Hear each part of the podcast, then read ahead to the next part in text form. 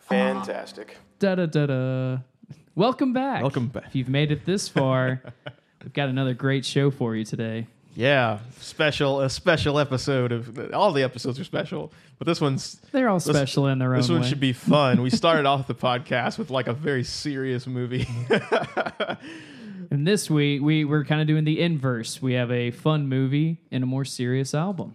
So this week, Yeah. we're going to talk about Speed, the 1994 Keanu Reeves, Dennis Hopper, Sandra Bullock film, and we're also going to talk about Crack Up, uh, Fleet Foxes' second Third album, I believe. yes, Third third, album. album. That's uh so now you already know the dynamic of who suggested Yeah, which is the interesting. Fleet Foxes We- album. I guess so far we've only made this is only our second episode. We basically like flip flopped where it's like uh, Spotlight was my favorite movie, but you also like that movie. So I, I like kind of picked the movie, but then Mm-hmm. you picked the the first album, and now we've like, but we both like agreed on Speed too. But now this is like I guess more so like my album. I guess I don't know. Yeah, yeah. Um, I mean, the specials was more my yeah, album. But uh, I mean, it's not like we're gonna, I guess, flip flop. We we have a discussion as like what we're gonna do every week. But uh, Yeah. this is we're we we're never gonna force someone to to, to do something that they just don't want to do. Yeah. Um. Well, maybe I don't know. Maybe for a spe an even specialer episode. Yeah. we force each other something that we know the other will not Yeah. like. I forgot last week to even explain why our f- podcast is called Ha Ha Ha Fantastic. By the way, Explain it to us, so there's another podcast I've been listening to for like years, like six or seven years or something like that, um, called The Weekly Planet, which was started by this guy who had like a YouTube channel. His, name's James Clement, but uh, he made a podcast with his friend, this guy named Nick Mason, who's a comedian. Uh, and then a little way, they just talk about like movies and comics and TV shows and stuff like that. But a little bit down the way, he made another podcast. James made another podcast with his wife called Suggestible, um, where they just like suggest like a thing for people to watch or see or whatever uh, every week. And um, last year, with like 2020, all the craziness, everything that was going on.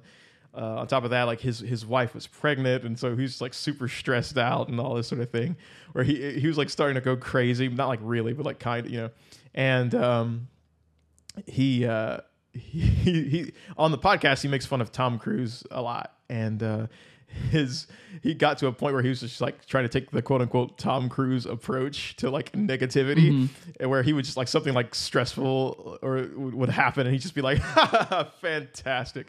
Um, uh, and they talked about that on the podcast. I thought that was really funny, and so this podcast is kind of like in that spirit of I don't know. We, we're we're taking serious things, funny things, all things in life, and just trying to like you know have fun with it and talk about it. You know. Um, yeah. and that name wasn't taken. There were lots of podcasts called Fantastic. There were lots of podcasts called Ha Ha Ha, but not together. So But nothing together. right.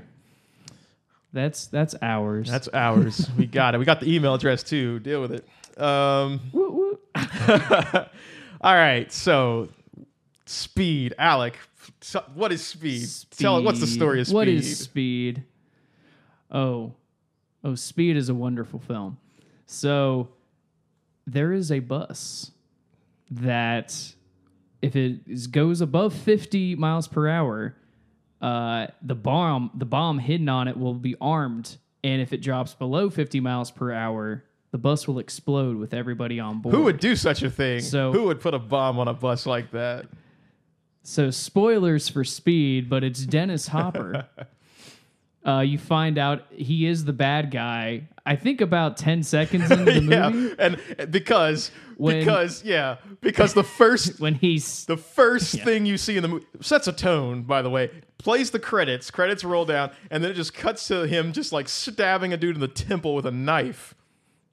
just It's like, wow, okay, that's that's this type of movie. and he says nothing personal. yeah, with like a smirk on his face. Like, okay, so this guy's a psycho.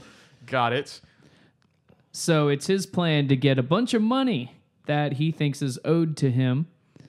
Uh, but inter- who intervenes? But our protagonist Jack, played by Keanu Reeves. the incomparable Keanu Reeves.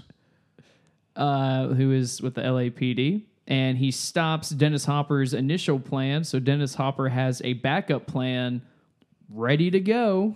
With uh, that's something I just realized. I think like the bus plot of the movie I don't think was in the original like plot What do you mean? that that he had. Like, Oh, oh, yeah, The, yeah, the yeah. whole point like, was on the fly. was to get money for the people on the, the elevator. Yeah. So like in the movie, basically, the movie starts out and this guy has Mm-hmm. attached like a bomb to a elevator inside this like skyscraper, and there's an Mm-hmm. elevator full of people, and he hits the he bl- he blows up one of the the wires like holding the elevator.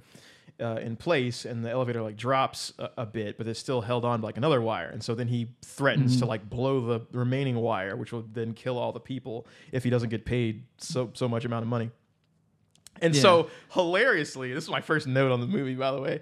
And so th- the setup happens: credits roll, stabs a dude in the temple. You get the idea that the people are trapped in the elevator, and then it just cuts Mm-hmm. to the entrance of Jack and Harry, played by Keanu Reeves and um, uh, what's the dude from uh, Jeff, Daniels? Daniels. Yeah, and Jeff Daniels. The dude. It's, I'm sorry, I was gonna say Dumb and Dumber. Put some respect on his name, sir. it cuts to them just flying 15 feet in the air from a car and just like landing on the ground. And uh, they like hop out and it does this like 360 pan around the cars. They're getting their sh- their gear out of the trunk and shit and like chewing some gum and their tactical gear and bullshit.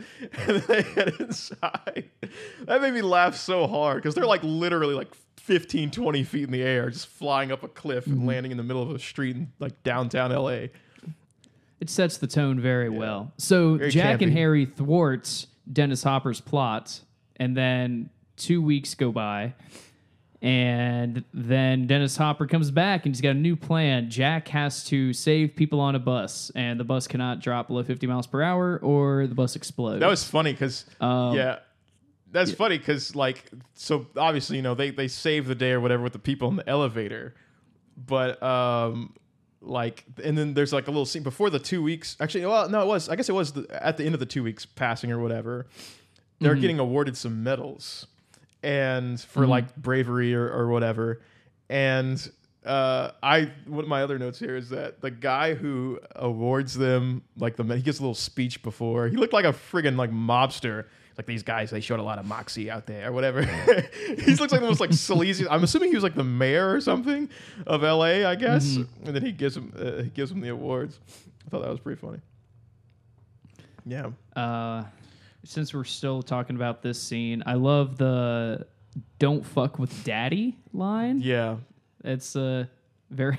It's kind of like a, a line ahead of its time. It feels like. yeah, Dennis Hopper. He says that when like he starts to, he's got like the elevator shaft bugged, and then he he hears, I guess Jack and Harry like mess like tinkering around up there or whatever, and, and so he's like, "Don't fuck with Daddy." Then he like blows up like another thing or whatever. Yeah. And then uh so the Jack is aware of the bus plot, so he goes and he jumps on the bus and then he meets Amy, Annie, Annie, yeah, Annie, Sandra Bullock's character. And uh he she becomes kind of his right-hand woman uh, throughout the whole experience. And then they fall in love under this extremely stressful situation which uh you know so at the end of the movie spoilers they both survive and they both start making out. Um jack says to her you know it, relationships form under like intense situations uh never work out. Um that line is almost like verbatim in uh believe it's man of steel Oh, really? where Lo- Lois Lane says that to, to Clark Kent after he just snapped uh, Zod's neck. Oh man. I don't know why. I always remembered that line, you know, when I saw that movie, what is it, eight years ago now? Because I was like, this is so ridiculous. like, why would you say that after this in- incredibly tense situation? Yeah. Uh, and then they do it. I guess they got in- inspiration from Speed, where that's literally what they say after they just I mean, that subway. I mean, that's like every that's like a cheesy line to put into like an action movie where there's like the the male hero dude or whatever, and then there's like the damsel Yeah. in distress fucking trope mm-hmm. that they do in all these movies, where it's mm-hmm. just like, oh, I heard that But here's uh, my thing. relationship It starting in fucking you know stressful circumstances never work mm-hmm. out. It's like, oh well, fuck it then. it, it works in Speed because of the movie that Speed made itself yeah, as. Speed is like It, di- it did not work in Man it of didn't. Steel, in my little Speed opinion. is like a campy film for sure, but it's also it's kind of awesome. It's still a classic. It like holds up still. uh, to this day. Um, Oh, absolutely. The it's it's a joy to watch. It, it's it's so much fun to just look at, have the explosions, all the all the sounds and sights that are coming at you. The characters are they they play it. Everyone's on the same level of hammy, and uh, yeah, it's funny. it's it's just You fun. really- like you don't have to think about it. You it. really get a good idea of like the hamminess, and I, this is one of the other things I was thinking about when I watched it the first time this week. Um, I was there, it, there's kind of like a big up and down that they have when it comes to um, uh, the like celebration that the people on the bus have whenever they like make a jump or they like survive like some crazy ass circumstances, Yeah. and then like two minutes later they're all like fucking crying because it's like another situation where they're gonna die again. And then they make it through it again. I was like these are pretty good like celebratory scenes they have here. And then they're like all like half of them are crying and shit. And then the next second they're all like fucking hugging each other. I I mean I guess that's I mean I've never been in that situation, but I imagine it would feel the same way, like elation followed by dread for whatever the next obstacle would be. Yeah, and so the, the thing, the way that like keeps the movie rolling because it's like really, it's a good pace to the to the film. Um, what keeps it rolling is that you know it's like Keanu Reeves, uh, Jack, he gets on the bus, and throughout the movie he's like in contact with Dennis Hopper's character, um, uh, the guy who's trying to blow up the bus, and he you know he's like trying to make deals with him, and he's trying to like say what the circumstances are because like some people on the bus get injured, and he's like, like let me get one guy off the bus. Um, and I just noticed what was funny every time. So Dennis Hopper's character, he so he was like a he was he was in like the LAPD for like a decades or whatever, and you get the idea that he so one he was like on the bomb squad, and you get the idea that he was like he lost his thumb, he's missing a thumb on his left hand. Um, so you get the idea that he probably lost it in the line of duty or whatever, and um, it was always funny because Jack is talking to him on the phone, like on a cell phone, the whole movie, and he's always holding the cell phone with his right hand, but he's holding the cell phone up to his like left ear for some reason. The whole movie, this guy's like arm like crossed over his face. Awkward. Like, why don't you just put it on your your right ear the whole time? I don't understand why he does it the mm-hmm. whole movie. It looks like awkward every time he does it. And I was thinking like maybe they did that for some sort of like lighting thing or whatever. They could have just like changed that, or like maybe he just thought like this is what you this. I I would ordinarily put it on my left ear if I could, but you know. I can't, so I'm just gonna use my my right hand and put it on my left ear. It's like what the fuck? That's weird. Um, I, I didn't even notice. you didn't that. notice that he does it the whole movie. no. he does it the whole movie. It's like you you can't unsee it now. Um, also, random ca- Also? random cameo. So this movie came out in '94, and so there's a Mm-hmm. cameo of a of a, a very uh, not a very a '80s movie favorite, uh, Ferris Bueller's Day Off. Cameron from Ferris Bueller's Day Off is Mm-hmm. one of the people on the bus. Uh, who, He plays the tourist. which the actor's name I don't know who played Cameron, but Cameron from Fer- Ferris Bueller's Day Off, and basically yeah, he's a tourist, and he's like kind of like a moron, basically. I guess that's what they're kind of going for. The whole he's supposed to be like he's just a pushy tourist. supposed to be like kind of kind of a, a weirdo or whatever, because like they get to the airport because they're trying to like circle the runway Mm-hmm. or whatever, so the bus can stay above fifty. And he's like, "We're at the airport," and then Ortiz, the guy they call like um, Gigantor, he's like, "Yeah, so." It's like I've already seen the airport. he like turns around. He's like, "This guy's fucking crazy. I gotta get out of here." Um, I'm glad you brought up Gigantor um, because everyone just kind of calls him Gigantor, Mm-hmm. even though he's like, my name's Ortiz, and they just like keep calling him Gigantor. Except Annie, Annie always calls him Ortiz, and it's not until um, Ortiz saves Jack when uh, he's under the bus trying to disable the bomb that he goes Gigant. I mean Ortiz, like respect because he saved him he finally like respects Yeah. this specific passenger jack gives more respect to the guy who like tried to shoot him than he does to ortiz Yeah. who by all accounts didn't cause any trouble up till that point so He tried to stop the guy with the gun, which it seemed like Jack didn't want that. He was just gonna like talk him down, but then Ortiz like grabbed him, and then the bus driver gets Oh, shot. was ortiz Um, maybe that's why Yeah, he's like, you fucked the whole Yeah. situation. this is not protocol. You don't try to take the gun. Um, Mm. Yeah. So, uh, real one more last thing on on Cameron. Uh, he says So so the bus driver gets shot because you know there's a guy on the Mm-hmm. bus that thought that Keanu Reeves hopped on the bus to get him, not knowing that there Mm-hmm. was a bomb on the bus, and that's why he was actually there. And Ortiz Mm-hmm. grabs him. There's a struggle, and the gun goes off, and the bus driver gets shot in like the shoulder or whatever, and then it's like fuck and all this. It just adds another Mm-hmm. level of tension to what's already going on because like there's the bomb on the bus and there's a guy with a gun and then the bus driver gets shot. It's just like all this like tension Mm-hmm. piling up, and um, so they have to get the driver off off of the bus because he was gonna like bleed out or whatever. Dennis Hopper Mm-hmm. agrees to let that happen. And and so there's like two ladies on the bus that are like taking care. The bus driver's name is Sam. They're taking care of Sam, like on one side of the bus, Mm-hmm. and then it cuts over to Cameron, who's on the other side of the bus. I'm just gonna keep calling him Cameron because I Mm-hmm. don't know what his name was in the movie. Uh, and the lady, one of the old ladies, is like, she's like, uh, the, the police are here. Are they going to help us? And Cameron's like, sure they are. They're, they're the police. And he's like, hey, they get a the, one of us dies. They have to take a pay cut. And then it cuts right back over to Sam, who just like fucking looks dead as shit. He just like coughs, and it cuts right back to Cameron. He's like, oh well, yeah, you know what I mean. And that, that's Cameron's like whole character. He's just like kind of oblivious to what's happening the whole movie, basically, or at least the series. So I think that, that that's a it's an example of why I think speed works, whereas a bunch of other I hate to say high concept movies, um, because it's not even like a high. I, I what, what's the word I'm looking for?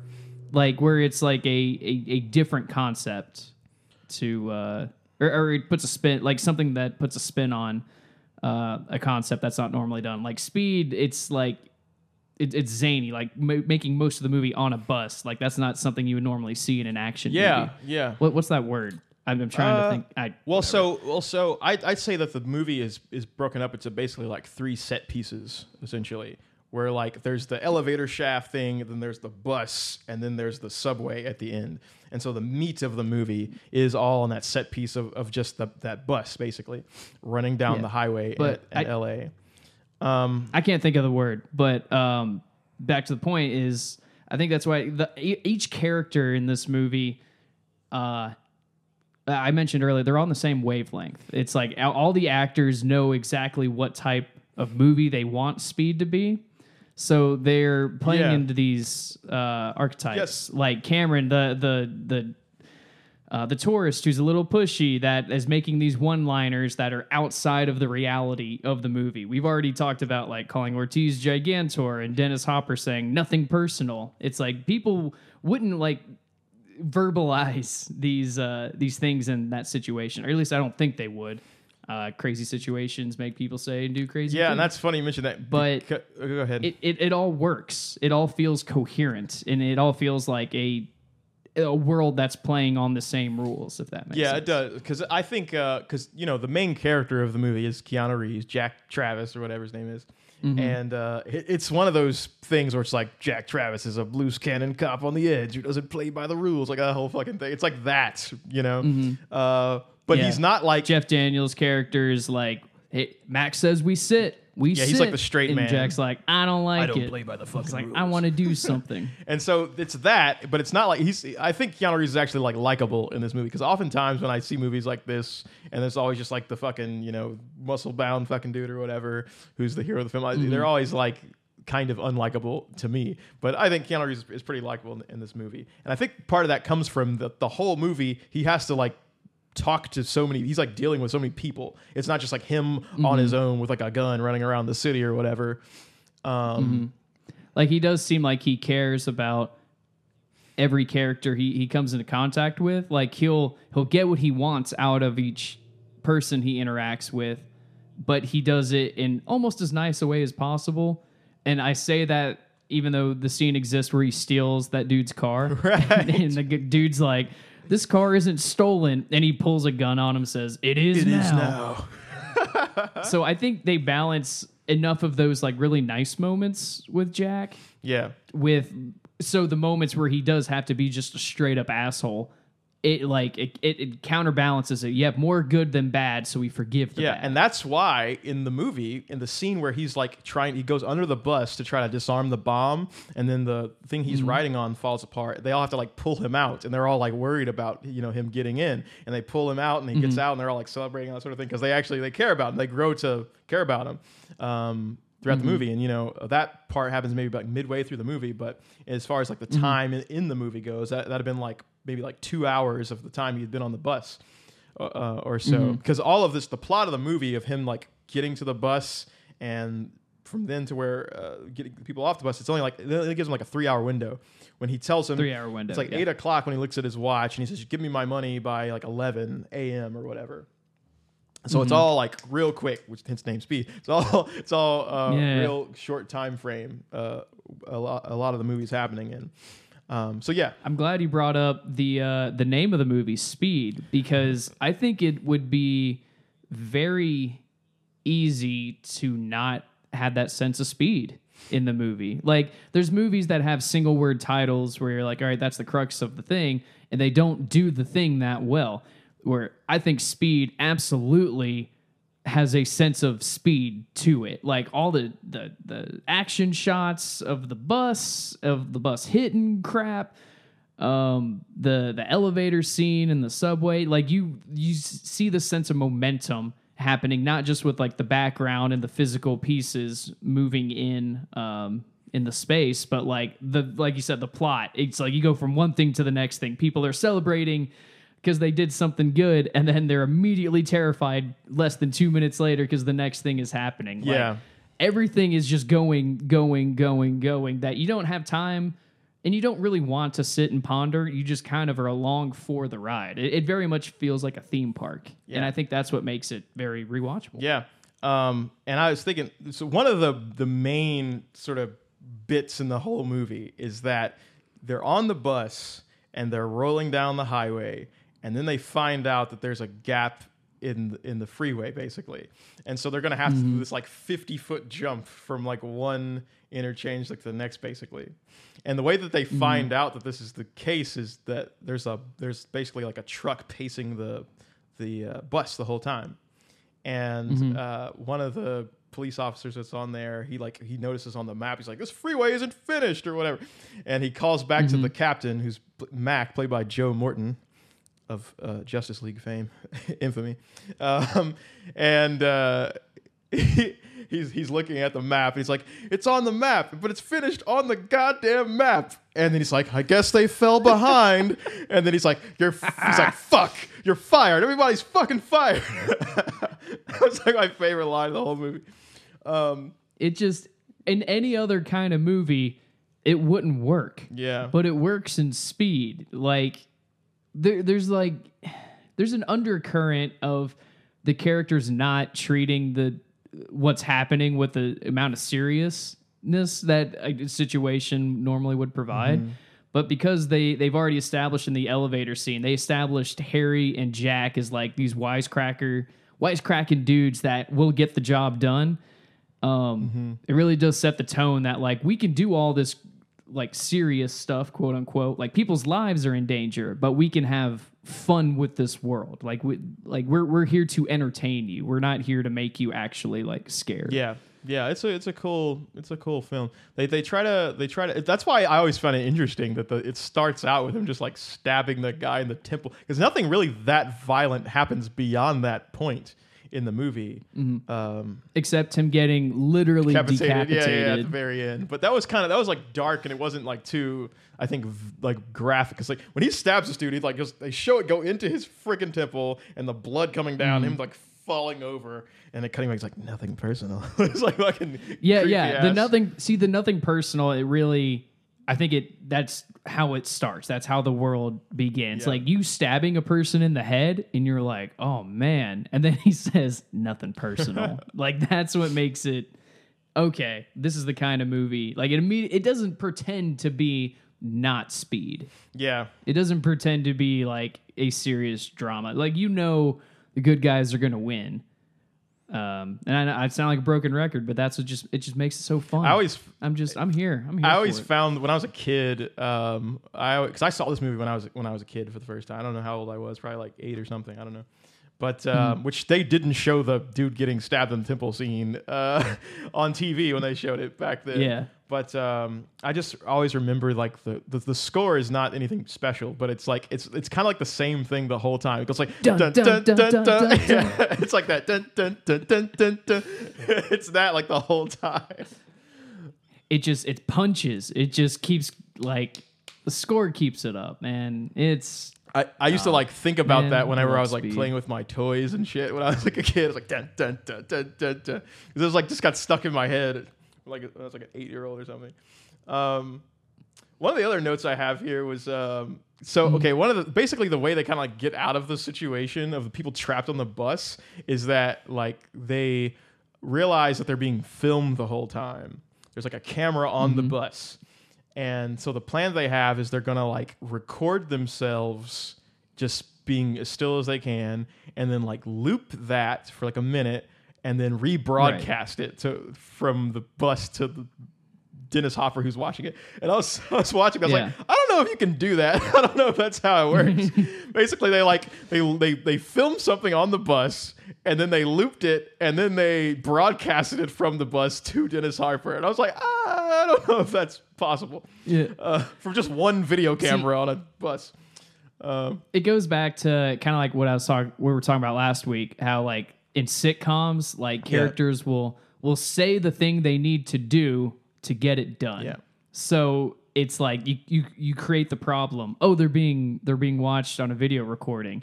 And then Mac is just immediately like, find the broadcast. And then the dude finds the broadcast in like five he's, seconds. he's pissed off too. he's like, run it, run it. He's like yelling at the guy. Uh, yeah, he's like, record it. He's like, "It's it." recording, and fuck. then he, and then he just does it. Like that whole scene is less than a minute. It feels like, like, That's why but it just it happens. It happens because it has Yeah, to happen. you're right. You don't have to stop and think about like, what is this? How it works?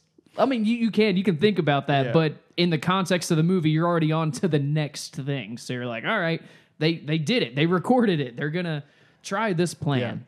I, I like that. Yeah, that was funny because that scene that all that scene always stands out to me because Mac is like because he's talking to like a, a a cameraman or something from a news station that's like on mm-hmm. the sidelines. It's just like and yeah, he just points. he runs him. over to him. It's like you find the broadcast coming off of that fucking that bus, and like the whole movie, like Mac is like it's funny because Mac is like is like Jack's cheerleader the whole fucking movie. Like when he gets from underneath Yeah. the bus, he's like, "How many lives you got, man?" Like gives him a thumbs up from the fucking truck that's pacing them. And then he's like yelling at everybody else in the movie. He's like, "Fuck, you're all fired. Find the broadcast. Yeah. What the fuck's That going on?" is a good point. Yeah, he's got that little that little soft spot for Jack Boy. He's, he's his number one. He's his number one dude, I guess. Um, man, yeah. So, and then you know, then we get to like the end of the movie, and they're in another speed situation where they're trapped on a subway train. There's more speed that happens later. And I did not think about this until I watched it again last night. Where like, so Annie is handcuffed to like a rail, and Jack Yeah. doesn't have a key, and he can't s- uh, do an emergency stop on the subway. And so the f- the danger there is that they're gonna like crash, I guess, and uh, die, right? And so his plan is to speed up the subway train even more so that it could like jump the track, mm-hmm. which like isn't that what was going to happen mm-hmm. anyway? Whatever. But I what I didn't what I didn't never thought about till last night was like if he could speed up the tr- the subway train, why couldn't he slow it down? He just hit the emergency stop button. It didn't work, but he like grabs a little accelerator, just like pushes it forward. Like why don't you just push it backwards? it'll stop. The I always thought that the track's not finished. It was just like a fucking wall. Like they would just smack into a wall. That's what I imagine. So if he jumped the track, I was thinking maybe they would Oh, I see what you're saying. skid off. Oh, okay, yeah, yeah, yeah. and they they wouldn't hit it like head I on got you. and for sure die. Okay. Okay, I got you. I got you. So that's what. So that's interesting because um, But how could anyone have known any of that? I mean, it's hey, we need to stop the the train. Jack has an idea. Jack does. and they and they, they try to they try to illustrate what's about to happen to everybody because there's there's a little diagram of the the train line that's like on the subway. And that's what he looks at to like and they like there's a little quick shot of like it doing a little curve and then there's a little block. So I guess what yeah what was going to happen was they were just like hit a wall. Um, That- that's how I Okay, took it. I got you. Because I was like, why don't you just slow down or something? Oh, anyway. Maybe they Because this I mean, movie's but called Speed. That's why we don't slow down. Honestly, I think that's the answer to the question Right. because the movie is called. That's a funny answer. Let's go with that one. So, what's your favorite scene in this movie? What is my favorite? What, what's my favorite speed? What's speed? your favorite speed? Yeah, I don't know. Let me, let me look at my notes real quick. Well, while you're looking, my favorite is oh, I guess I kind of already said it. I just, I just really love that line where Mac is just like, "Fuck, you're fired. Everybody's fucking fired." I do love that. Honestly, my favorite scene is probably the the most uh, iconic shot from the movie, and it is the bus jumping the 50 foot gap. Yeah, yeah, yeah. because okay so I, I- mentioned that this whole world like it builds its own rules and suspend disbelief. Mm-hmm. This scene is like the make or break. It- it's like it is so over the top ridiculous mm-hmm. that it it you can be enjoying the movie up to that point but that scene is just it, it pushes you. It's like how are, how along for this ride How are far you? are we going in this film? What other crazy things are going to happen? like how much are you willing to suspend disbelief and uh i think that's the scene that like tests it Yeah. and for me it just absolutely works because you see the whole front of the the bus just it pops Yeah, up it like it's like it hit a ramp that was invisible because it's Yeah. like the, the front end is tilted. it's like okay, I've watched uh, behind the scenes stuff on it before. That's actually how they did it. They had like a ramp that they uh they did. yeah, because it, look, off it looks But, like, practical. there- you Like, don't- they actually did some type of jump with the bus. Yeah, but they you, they edited out the ramp obviously, but like it just the bus just like hoists itself into the air, and I love it. It gets the style of editing gets shit on uh, a lot, but like when you edit like a bunch of shots, like different shots around the same event to like prolong the uh, time that it's Yeah, yeah, happening. yeah. And the bus is in the air for something like 13 seconds. It's it's or like something slightly in ridiculous. slow motion, like a little bit of slow motions in there. Yeah, and but for some reason it just works for me. Yeah. It's just like everyone's like holding their breath, like, will they make it? Imagine if they didn't. Imagine if they just like plummeted into the Blows up. ground and the and that's the end of the movie. Directed by Uh, Dupont. What his name was? yeah, Um. it's I love that scene, man. It's to me, it's where it, it it goes from a movie that like I really enjoy to a movie that I love. Yeah. It's because they they looked at that. We're like, how are we gonna? And not even what what is this plot point gonna be? It's like oh 50 foot gap, but like how they executed it and put it in the movie. It's it it, it makes the whole thing. It buttons up the the entire Yeah. experience. That's for me. good. I, I think now I think now that I think about it, there's one scene that I thought I think is like the m- most well shot scene in the mo- in the movie. It's near the beginning. Mm-hmm. Um, so uh, Jack goes to this like cafe uh, seemingly every morning to get you know like a bagel or whatever, uh, and he Mm-hmm. knows a bus driver that stops there every time every day too. And Mm-hmm. uh, the bus driver leaves, and Jack does, and he's like, "I'll see you tomorrow." Bus driver gets on the bus, starts driving away, and it's just this one shot, like uh, pan around, where you see the the Mm-hmm. bus drive off, and you see Jack uh, getting his keys to get into his like I think he's driving like a Bronco or something, uh, and you see the bus just explode in the background, and then you see Jack like run over to the bus, and there's like no music during any of this. It's like completely just like silent, just Mm-hmm. like the, the the sound of the fire and the, and the explosion, and Jack just like running down the road. And I thought that was like a really cool shot of him just like running over, and he's trying to like see if he can save the guy, but it's obviously like too late. Um, Yeah, the whole bus is literally on fire. yeah. And so I, th- I thought that was cool. That was a cool shot they did, and that, that was a cool. Uh, I, I like that they just cut out all the music to like bring like maybe some gravity to what's like happening there. Um, Mm-hmm. And you do get a sense of that. You know, he does. He, he's a he's a friendly guy, and he cares about you know people in the community and stuff. So I think that's the first little. Mm-hmm. Now that you mention it, that scene does add that little bit of like that weight to the stakes. Mm-hmm. So I I mean I've been saying for the past 30 minutes that oh you, you just know the good guys are going to win and it's like it doesn't have any weight to it but I think that scene actually does because specifically there's no score and then you know people are on that bus and it's just fire. It's like and, it's like I'm sure they had stuntmen do some of the shots but like you can see Keanu Reeves face like up next to the fire And then Dennis Hopper calls and he's like, I'm not fucking around. And it's like, oh shit. Yeah. Am I going to see like another bus explode? This is exciting. I want to keep watching this movie. And you know, speaking of that, one of the other things I was thinking of, I didn't make a note about this, but I just thought about it. So, you know, this was 94 and you know, we're right off the Mm-hmm. heels of of the whole like, you know, action hero era and there there was this like sort of thing where it's like, oh, the lead guy's got to like do his own stunts and that sort of thing and like the lead actor actually has to seem like he's as badass as his character is basically. And I mm-hmm. was curious uh, if like, you know, Keanu Reeves had to deal with any of that sort of like image pressure when it came to like all the stuff because you know he does lots of stunts in the movie. There's like mm-hmm. from the very beginning, you know, he's like climbing down this rope in the elevator shaft thing, and mm. then obviously he like goes underneath the bus to try to disarm the thing, and uh, and then you know he's like on top of a fucking subway train at the end. He's like doing all this sort of like shit. He's getting into fights. Um, he's jumping from he jumped from the moving car onto the bus for crying out loud. And I was just curious if that was like a. I wonder how much of that like go like went into like writing films like this, you know? Because like I said, it's, it's driven by you know Jack Travis is a loose cannon, like that whole thing. It's driven by that kind of from the beginning, um, and uh, you, so the audience is supposed to you know like this guy, at least root for him, if not like him yeah. um, over whoever the antagonist is. Um, And just I to say this again, I think they did. A, I think they did a good job because a lot of times when I watch movies like this, I kind of often like root for the bad guy because like I, I like his character more. He just seems like more than this guy running around the city with a gun Yeah. or whatever. It's like I I, I, I if, if if I'm rooting for like the bad guy to win, that means I don't like the protagonist of the movie. Yeah. That's not the case in this movie for sure.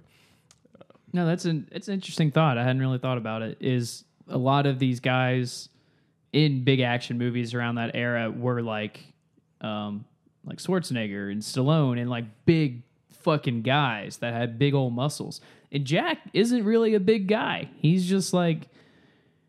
Maybe that's why we like him a bit more because we can relate a bit more He to lifts. him because he looks more like more. Looks like an He everyman. He doesn't take of. steroids. Is, I think is the he doesn't look like he takes steroids anyway. Um, So I like that. Maybe that adds to his likability. yeah. So, so I guess lastly, um, so Sandra Bullock and uh, Keanu Reeves apparently uh, had crushes on each other while on the set of this movie, but they never expressed that to each other. Uh, And it came out so like there was so Sandra Bullock did a it was on Ellen and she talked about it where she was like into him, but he never like reciprocated or whatever. And then Keanu Reeves was on Ellen's show like a few weeks later, and he was like, "Well, I actually had a crush on her too." Um, Aw. and uh, but they never like sort of did anything. So I guess that uh, the chemistry you see there is uh, there's something going on there, I guess. But uh, that that was interesting because um, at that I'd only ever seen Sandra Bullock in like three movies. There's like three big movies she was in in the '90s. It was like Speed, Demolition Man, and like Miss Congeniality, uh, where I guess in Speed, and see, that's interesting because her character throughout this whole movie is like she basically is she's not really the quote unquote love interest. I'd say like she likes Jack, but a lot of her role the whole movie is she's she's kind of she's basically like the human on the bus that he communicates Yeah. to all of the she time. she is the she's the advocate for um humanity the, like the like jack you know cares about people he wants to get the job done but uh, i think annie really kind of grounds him a bit more be like look look at these people these are scared people like like address the people here that you're trying to save like don't just try to get the job done Yeah, yeah, yeah, yeah. Um, and she brings him. She brings him back when, like, you know, because Jack, is, you know, he's on a team, you know, with Harry. But then after Harry is killed, he's like freaking out, and she tries to like draw him back in. It's like we really, we really need you right now. And by the way, I always found this funny. You know, he's pissed off because Harry, cause Harry's dead, and and he's and she's like, "Oh, I really need you. I can't do this by myself." And da da da. da. And then he's, he's he, he physically seems to be like calming down a bit, and he's like silent for a 2nd He has his head down, and then he like smiles and does a little laugh. He's like, "We're gonna die." I was like, "That's not the first thing you should say after freaking out like that." Um, I found that like so funny. Uh, but he he gets Oh, it together. speed. He gets it together and saves the day, and then they end up together. And then there was there was a sequel, Speed 2's uh, Cruise Control. which I have never seen and uh, probably never I will. started watching it uh, like years ago. Keanu Reeves didn't come back, but Sandra Bullock came back, Mm-hmm. and I think the, the bad guy in that movie is like Willem Dafoe or something. But uh, that one's not Mm-hmm. worth your time. Just let's all pretend like only there was only one speed. I do like the name Speed Two Cruise, Control. You know they're gonna make like a third. They probably already have made one of those like bootleg third ones, but you- they're probably gonna Yeah. bring Keanu Reeves because we're in the the what's it called the the Keanu Reeves right now, right? He's in fucking everything right now with the whole like The Renaissance. Renaissance. This is called yeah. The- he's in like John Um, Wick. Is that the name? I just kind of something like that? said the. No, it's something like that. He's in a lot of shit right now. I- I'm all for forcing puns and people's names into puns. because he, like- has got the John Wick shit. He's coming back for the Matrix. He was in Cyberpunk. You know, he's, he's got a lot Mm-hmm. of shit going on. He was in some like romantic comedy on Netflix with Ali Wong. Um, so Yeah, he's doing. He's he's getting stuff done. Matrix Four later this Yeah. year so that should be should cool. be pretty cool. So, So yeah, so check out Speed. If never seen it, um, if you have seen it, check it out. Anyway, go watch it again. It's awesome. It it definitely holds up. Uh, right now, it's on HBO Max. Um, that's how we watched it. Um, and you can also we saw you can actually like stream live. So if you and your friends have like a HBO Max account, uh, you can like broadcast. You guys can watch it in sync. Uh, it's pretty cool. So yeah, yeah. Speed, 1994. All right.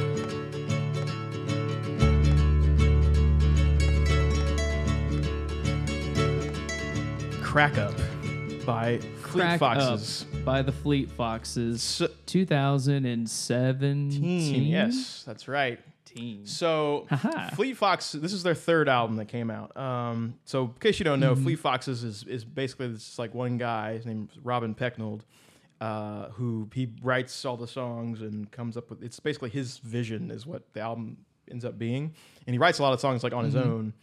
Uh, and then he has then he you know hires other people on, and there's then he has there's then there's touring members of Fleet Foxes basically. Um, and so each album actually kind of kind of has different personnel, basically, but it's it's him kind of all the way through. And uh, he made this album after taking a really long hiatus. Actually, uh, Fleet Foxes' first two albums came out in 2008 and 2011, respectively. Uh, So this was not in a sense a comeback album, but just a, a long hiatus album where they had to he had to kind of figure his own that's shit right, out. That's right. And that's that. Is, is that an appropriate Yeah, take? and that is what's kind of reflected on this album because the, um, basically their previous album, Helplessness Blues, came out, and then they were on tour with that album for like a year and a half to two years, and um, he felt kind of burned out, and he was also really depressed. Uh, and then about maybe like a year passed, and he decided to um, go to. He wanted to go to college.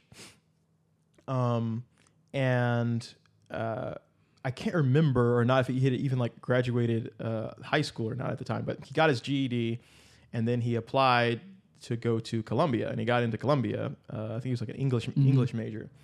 Um, and he went to Columbia for like three and a half years or something like that. And technically, to this, this day, he still hasn't graduated. He still has like a couple of credits he still needs to get his degree. Um, but he started working on Crack Up um, right before he uh, uh, right before he um, started school a little bit, just with some of the concepts for the ideas. But he didn't start actually recording any of it or anything like that until after he had left school. Um, So Christian, I'll put my cards on the table here. Mm-hmm. About uh, a year ago, I I listened to Fleet Foxes' first album, and I really didn't like it. Mm-hmm. So when you suggested, you're like, oh no, please.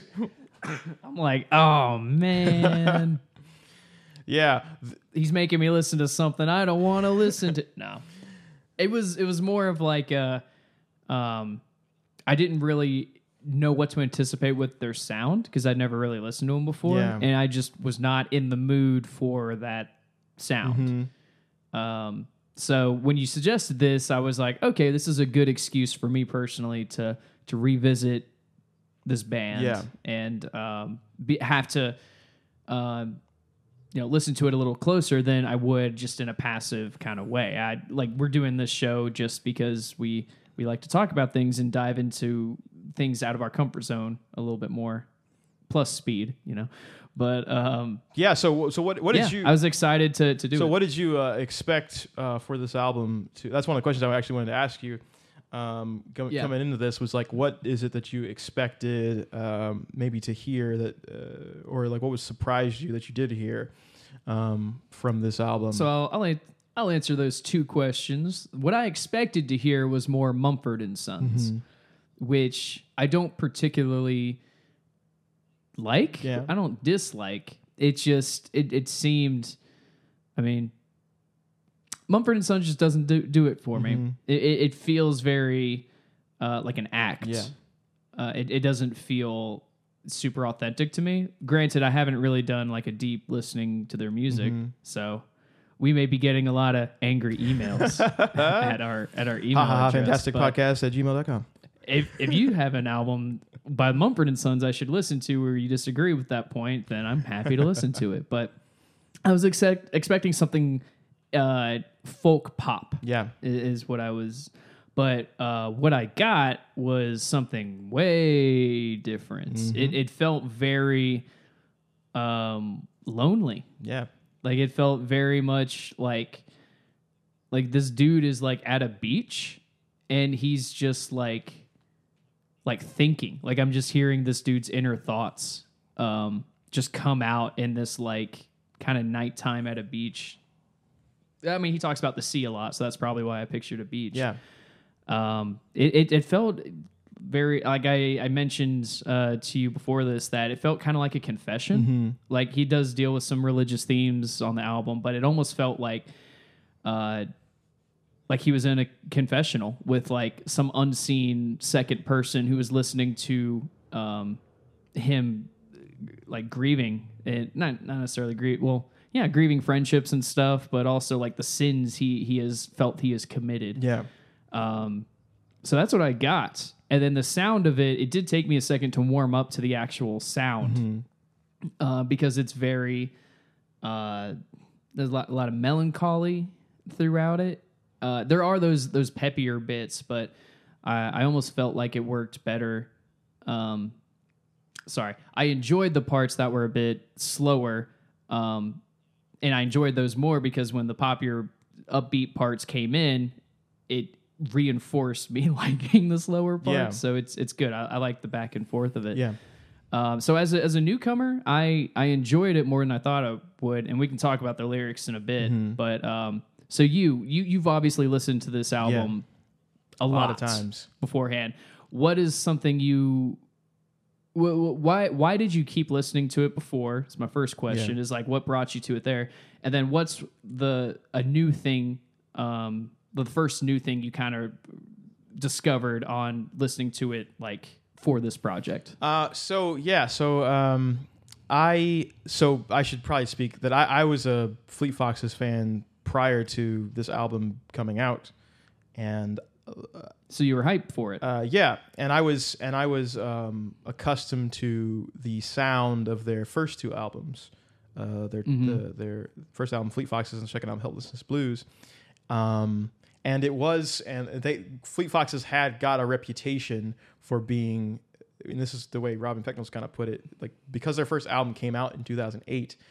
He, the way he sees it, their their their so- their album and their band was kind of tied to that like Obama era of like hopey, changey, positive, uplifting sort of like sound.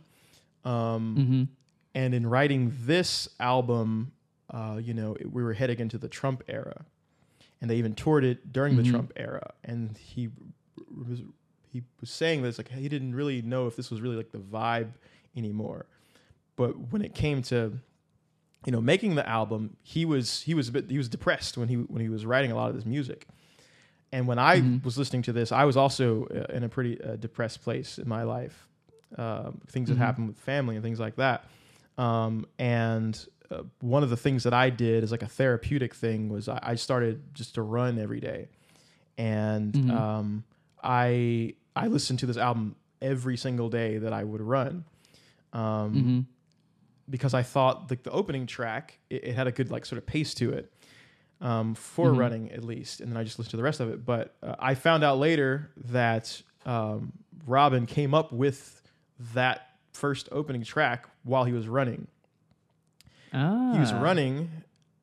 He lived in New York City at the time. He still lives there. Mm-hmm. He lived in New York City, and he was running by a train, and he heard that sound of going chin chin chin chin chin chin. chin. He was trying to like pace it and so one day mm-hmm. he came back out and he took his phone and he recorded that sound of the of the train going and he mm-hmm. recreate he tried to recreate that sound with like drums and so and, and the guitar and that's how the song when it when it cuts out of uh, I'm all that I need into Arroyo Seco about a minute into the mm-hmm. track it goes like and it's supposed to be that supposed to be that sort of pace so that sort of like pacing mm-hmm. to the song and so I always like connected that I, now I always connect that back to um, just running, and it, it really this album really reminds me of that of that time of getting through things in that way. And it's interesting that you say that you know he sounds lonely, and that's essentially kind of Mhm. the point of the of the album Well, is- it comes across is that he's supposed to that he is he was lonely. A lot a lot of the songs are about that. Um, namely Mhm. namely like the opening track and the song called uh, Mearcstapa. Um, Mhm. and basically the album is about realizing all of realizing that being alone is not uh, uh, good for you basically understanding that that's that can put Mhm. you in a really depressive state and that you need people you need to be have a connection to humanity basically that's what the whole album Yeah. is, is is essentially um uh, about and so yeah, the, i connected to that, that, uh, humanity of the album a lot which is why i like it Yeah, that uh the fifth track, third of May.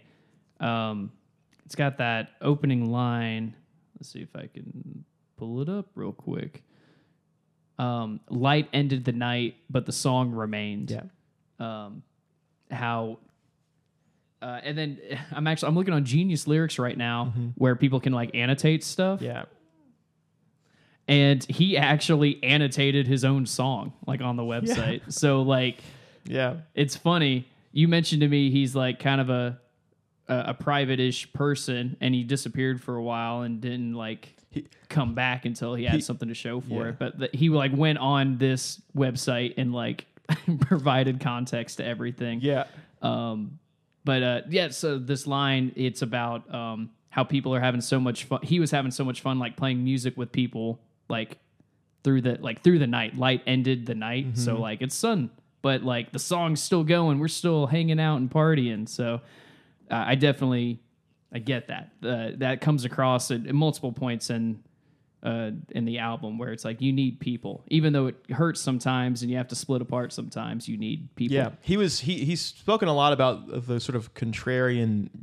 uh, nature that he had for a very long time, where it's like you know he didn't go to college. Um, he's like, I'm not going to go to college. I'm going to start a band. And then he was like, then he gave up the whole band thing. I'm not going to be in a band. I'm going to go to college. uh, And um, in that time when he was like, he basically kind of like gave up the life of being a you know rock star. He um, folk a folk a folk indie folk star. He um, he did spend a lot of time alone, and he, but he liked to travel a lot. So he kind of traveled just all around the world just alone.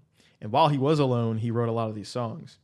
Um, And that's what the song Mearcstapa is basically about. Mearcstapa means like border dweller in some language, and uh, it's it's from it's apparently it's from Beowulf. It's like it's a reference to uh, uh, what's his name Grindel. Uh, Grendel is supposed to be Mearcstapa, but uh, basically he's he's talking about how it's like what is the point of me like doing all these travels by myself if I'm not doing anything that's like really connecting to um, people basically Mhm. um, was the point he was trying to to to arrive at. Um, and so yeah, so it was it was uh, this this this was a departure in spirit and in uh, sound uh, for Fleet Foxes. It's very noticeable, and he wanted it to be that way with starting the album out with this kind of like mumble folk thing where he's just like I'm all that I-" he's like Mumble Yeah. folk. Oh man, he's- is that a genre? Because I know mumble rap's a genre that is that people don't like. Uh, is mumble folk? Is that the new? I don't think it's actually a thing, but maybe I think he's the only person to try it. Um, but you know, he he and even I, like I said, you know, I was a fan of the other two albums, and I listened to them a 1000000000 times before this album came Yeah. out. When I first heard this album, I was like, "What? This is this was bizarre." I thought it was very bizarre when Yeah. Hmm. I first listened to it, and I was not expecting it to sound anything like it did. It does. Yeah. Um, and so what's one of the new things that you uh what you picked up on this time? What makes this time different? for for this week? Um, well, uh, this time I, I think I just spent a little more time uh, trying to dive into some of the lyrics uh, because you know I, I know this, I know all the lyrics of the to the album, but I wasn't super uh, knowledgeable in the meaning of every single lyric. I guess in on the album. Oh, are you a real fan then? do you even lift? Whatever. Uh, do you, do you even like Fleet Foxes? um, Anyways, specifically on the song "Kept Woman" it was one of the ones I was looking at uh, uh, in more detail. Beautiful song, and I was trying to figure out Mhm. more of like the meaning. I know some other people's takes on what the lyrics mean, but I did a little research and um, after trying to like digest it myself, and it, it basically it's kind of it's supposed to be really ambiguous. He's he's apparently he's just talking about Mhm. like a, a friend of his who moved into a, ho- a house that he previously owned, and she lived there uh, alone. Um, and he, he was kind of like reflecting on just conversation that, that they had had about you know the Mhm. world and sexism and stuff like that and so it's supposed to be kind of like like a vague sort of take on on like uh, women and how they're treated in society basically um, nothing too Mhm. specific um, and so that's one of the things i focused on but that's actually focusing on the lyrics more is something that i have become a bigger fan of when it comes to fleet foxes Mhm. because their Fleet Foxes' like main draw, I would say, is that they're heavily influenced by uh, the Beach Boys, and so they're very into harmonies. They have like they're harmony crazy. Like every track's got like a billion, you know, uh, harmonic vocals Mhm. and things like that. And um, there's a song on the album called Cassius. It's the se- second track on the album um, Mhm. that I. Uh, that's the song that like really made me like more like dial up my fandom of Fleet Foxes because that Mhm. song he's talking about basically police officers and white people in America acting Mhm. as if there's no like social racial injustice in America and Mhm. he he makes references to like him going to protests for police brutality and um, the killing of Alton Sterling and then his family that's left uh, behind. Mhm. And the, the title of the song is inspired by Cassius Clay, who's uh, the government birth name of Muhammad Ali. And he viewed Muhammad Ali as a hero of his. And at the time that he wrote this song was around the time that Muhammad Ali died. And he felt Mhm. that um, there were fewer and fewer uh, heroes of his still alive. And he was Mhm. desperately looking for someone else to look up to, basically. So he's like, who is going to fill this plate? Who's going to fill that space? Who's going to fill Mhm. this void? This like huge void from this person who is who, who's very influential to him and, and other people around the world. And so that's that's, that's a lot of layers of things in, in lyrics, um, which I again did not expect to hear in a Fleet Foxes album um, when I first was kind of into it. Um, It's funny you mentioned uh, the two songs that sit around uh, the song I really one of the songs I really enjoyed, which is the third one, which is I can't Ni- say Naiads and. Cassadies. Thank you. yeah. yeah, I, I had to look up how to pronounce it too. He's like, it's like, what the hell are these? I don't even know what, these, what this means. Yeah, Yeah. there's a lot of those words on this album Yeah. where I'm like, What is this? I'm like, Mayor Scott Odaigahara, Arroyo Seco. Yeah. What is what does all this mean? dude, yeah. At, so at work, I'm a nurse, by the way. If everyone listening, that's my my, my day job. Yeah. Uh, and there are people that come in that I do not know how to pronounce their names. So I usually just let them pronounce their names for I'm me. gonna call you Bob. Because like the worst thing is you come in, you're like, "Hey, nice to meet you, Daniel," and they're like, "It's Daniela," and I'm like, you "Ah, fucking asshole. now you already hate me. I'm sorry. So now I just let people say their own names. So now, yeah, that's kind of just bled into other parts of my life where I look at a word and I don't know how to pronounce it. I'm just like, it'll something will tell me the correct way. Yeah, yeah, yeah. I'm not even gonna. Yeah, I try. just came. But anyways, I came right in there. I figured you'd be like, "What is this? How you pronounce this?" Yeah, Yeah. yeah. I was ready. You see, you can even. I was tell. ready for it. I was like, um, man, this song is just so sad. Yeah, like it's it's it it it's sad because of like um man, that that line, uh, like last line of the song, what older voice said "kiss it" about like holding out a ring to kiss? Like, man, because you can just extrapolate so much stuff from that. Like the way religions kind of like kings would would would get um um people to like pledge loyalty to them. Um like the papal ring is a this is also one of the songs that like he annotated himself on it and he's like yeah there's all this stuff that like i don't like um Yeah. women being um subservient to uh their to men specifically and the fact that it's like older uh voice it's like it's someone in a position of power over the person being asked to kiss it Yeah. and it's just so creepy and so frustrating and a lot of like you said the lyrics the in this album a lot of them are referencing um things specifically but the way he's presenting it it's more ambiguous in its presentation. But this is one of those lines that's like very straightforward. And it, it actually it's the reverse sorry. So he uh he would present things uh, ambiguously for specific events, but this is presented straight for ambiguous events. Like it, it has multiple meanings. So that that's it struck me. That line struck Yeah. me. Yeah. Is the short version of what That's. I was trying to I mean, I. I'd say one of the greatest things that speaks to me these days about Fleet Foxes is that um, this album marked a clear turn in like commentating on social issues, um, racial issues, gender issues, all types of things like that. Um, whereas before, it's not like they were you know unaware of these sorts of things. Their previous album, which had come out six years prior, was a it was a reflection on um, his state as like an early 20s man basically and Yeah. like kind of dealing with this newfound fame and coming from this place where uh, there were lots of kind of like legends in music and things like that he's from seattle and Yeah. um, it was it was all very it was personal. It's very personal music. This is personal too, but this was he's now this this like turned the page for him like looking outwards and then like showing what that me- means to him basically. Um, and I, I found that to be great because I you know I listen to a good amount of music and um, you know it I don't know. in, Tell me, in- Christian. In in recent years, you know, I think it's definitely become maybe more popular or accepted to be vocal about social issues and things like that. it is. Um, and whereas maybe before it was like kind of taboo, like oh, I don't want politics in my music or whatever the fuck. It's like whatever, um, as if that was like a new thing. Uh, yeah. You've never heard of like Rage Against the Machine or never heard of like you know NWA anything like that. But um, uh, to to to hear that in like a folk indie folk album, like track after track after track after track, I was like that's that's endearing. and That's that's that's pretty cool, and I appreciate that he uses his platform and voice for things like that. Um, Yeah, me too. It's uh, uh, you know, people sometimes want to hide their feelings for fear of pissing people off.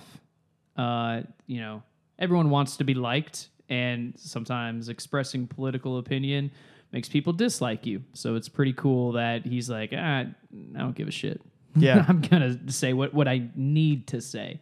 That's uh uh, that was one of the things that struck me about listening to the whole album like front to back is like none of it feels like things he wants to do it, it feels like it's coming out like this is like everything he's kind of bottled up for what you said six years between albums it's like it's all things that need to be that are like it's necessary yeah, um it, it's not a it's not a question of um if it's a question of when Yeah. for like all these all these motions yeah. So what would you say? Um, so shifting gears here um, away from like lyrical content. Uh, about um, so musically? Um, obviously, like we said, so this is a folk album.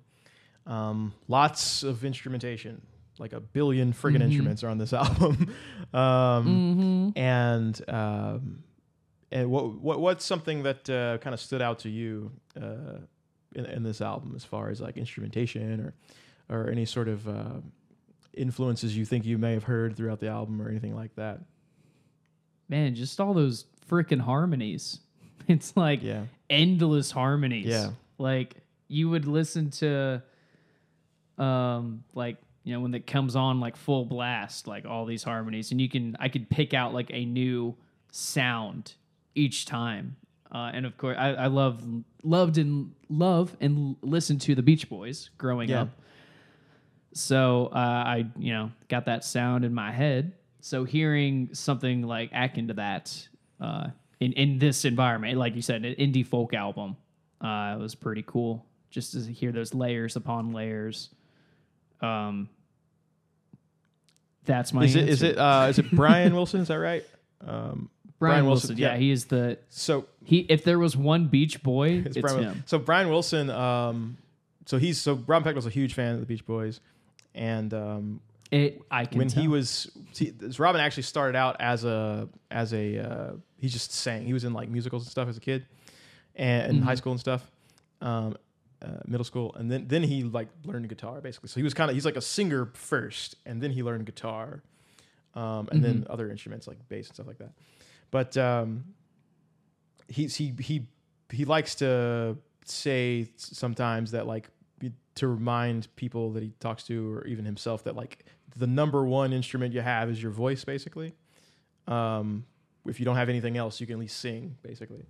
Um, and so he tries to treat his voice as like another instrument basically. And so and so he loves putting lots of you know, vocal melodies and harmonies and and in, in the writing process or he'll like write something on you know piano or guitar or whatever and then Yeah. like okay i'm actually going to sing this bit uh, instead of playing it on a guitar. And uh, so so harmony was like a big draw. And so when you and maybe on like the first two albums, you if you ever go back and listen to those, you can hear his voice is there, but also other people's voices in, in making harmonies, and they play into that a lot when they play live. But for this album, and even their follow up album. You know, a lot of the lead vocals and harmonies are just himself Mhm. um, singing, and um, that's kind of a that's pretty a huge characteristic I would say of, of their music. Um, and Mhm. So it's yeah, of course you you you, you pick up on on that. Um, yes. I'd say um, so a new thing in this album that they hadn't really done before or hadn't been done too much in, in, in folk I guess before was a lot of, he uses a lot of sampling actually in this album. Mhm. One of the samples he actually uses is a cover of a song he wrote that was performed by this like youth choir. Um, uh, I forgot which song. It was a song that was on I think their first album. They he saw like a YouTube video or something of this choir like performing the song, and he put that at the very end of the opening track.